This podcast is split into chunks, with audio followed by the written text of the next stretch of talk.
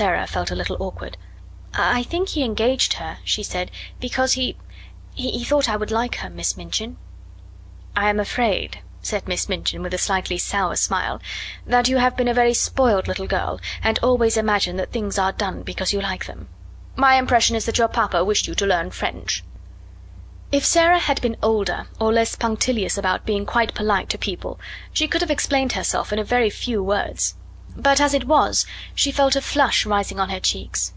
Miss Minchin was a very severe and imposing person, and she seemed so absolutely sure that Sarah knew nothing whatever of French that she felt as if it would be almost rude to correct her. The truth was that Sarah could not remember the time when she had not seemed to know French. Her father had often spoken it to her when she had been a baby. Her mother had been a French woman, and Captain Crewe had loved her language, so it happened that Sarah had always heard and been familiar with it. "I I have never really learned French, but but " she began, trying shyly to make herself clear. One of Miss Minchin's chief secret annoyances was that she did not speak French herself, and was desirous of concealing the irritating fact. She therefore had no intention of discussing the matter and laying herself open to innocent questioning by a new little pupil. "That is enough," she said with polite tartness. "If you have not learned, you must begin at once. The French master, Monsieur Dufarge, will be here in a few minutes. Take this book and look at it until he arrives." Sarah's cheeks felt warm. She went back to her seat and opened the book. She looked at the first page with a grave face. She knew it would be rude to smile, and she was very determined not to be rude, but it was very odd to find herself expected to study a page which told her that le pere meant the father and la mere meant the mother. Miss Minchin glanced toward her scrutinizingly. "You look rather cross, Sarah," she said. "I am sorry you do not like the idea of learning French." "I am very fond of it," answered Sarah, thinking she would try again, "but " "You must not say but when you are told to do things," said Miss Minchin. "Look at your book again." And Sarah did so, and did not smile, even when she found that le fils meant the son, and le frere meant the brother. "When Monsieur Dufarge comes," she thought, "I can make him understand." Monsieur Dufarge arrived very shortly afterward. He was a very nice, intelligent, middle aged Frenchman, and he looked interested when his eyes fell upon Sarah, trying politely to seem absorbed in her little book of phrases. "Is this a new pupil for me, madame?" he said to Miss Minchin. "I hope that is my good fortune." Her papa, Captain Crewe, is very anxious that she should begin the language, but I am afraid she has a childish prejudice against it. She does not seem to wish to learn," said Miss Minchin.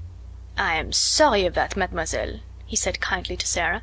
"Perhaps when we begin to study together I may show you that it is a charming tongue." Little Sarah rose in her seat. She was beginning to feel rather desperate, as if she were almost in disgrace.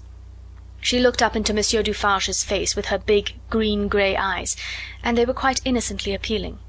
She knew that he would understand as soon as she spoke. She began to explain quite simply in pretty and fluent French. Madame had not understood. She had not learned French exactly, not out of books, but her papa and other people had always spoken it to her, and she had read it and written it as she had read and written English. Her papa loved it, and she loved it because he did. Her dear mamma, who had died when she was born, had been French. She would be glad to learn anything monsieur would teach her, but what she had tried to explain to madame was that she already knew the words in this book, and she held out the little book of phrases. When she began to speak Miss Minchin started quite violently and sat staring at her over her eyeglasses almost indignantly until she finished. Monsieur Dufarge began to smile, and his smile was one of great pleasure. To hear this pretty childish voice speaking his own language so simply and charmingly made him feel almost as if he were in his native land, which in dark, foggy days in London sometimes seemed worlds away. When she had finished he took the phrase book from her, with a look almost affectionate, but he spoke to Miss Minchin. "Ah, madame," he said, there is not much I can teach her. She has not learned French. She is French. Her accent is exquisite." "You ought to have told me," exclaimed Miss Minchin, much mortified, turning to Sarah. "I I tried," said Sarah. I, suppose I did not begin right." Miss Minchin knew she had tried, and that it had not been her fault that she was not allowed to explain. And when she saw that the pupils had been listening, and that Lavinia and Jessie were giggling behind their French grammars, she felt infuriated. "Silence, young ladies!" she said severely, rapping upon the desk. "Silence at once!" And she began from that minute to feel rather a grudge against her show pupil.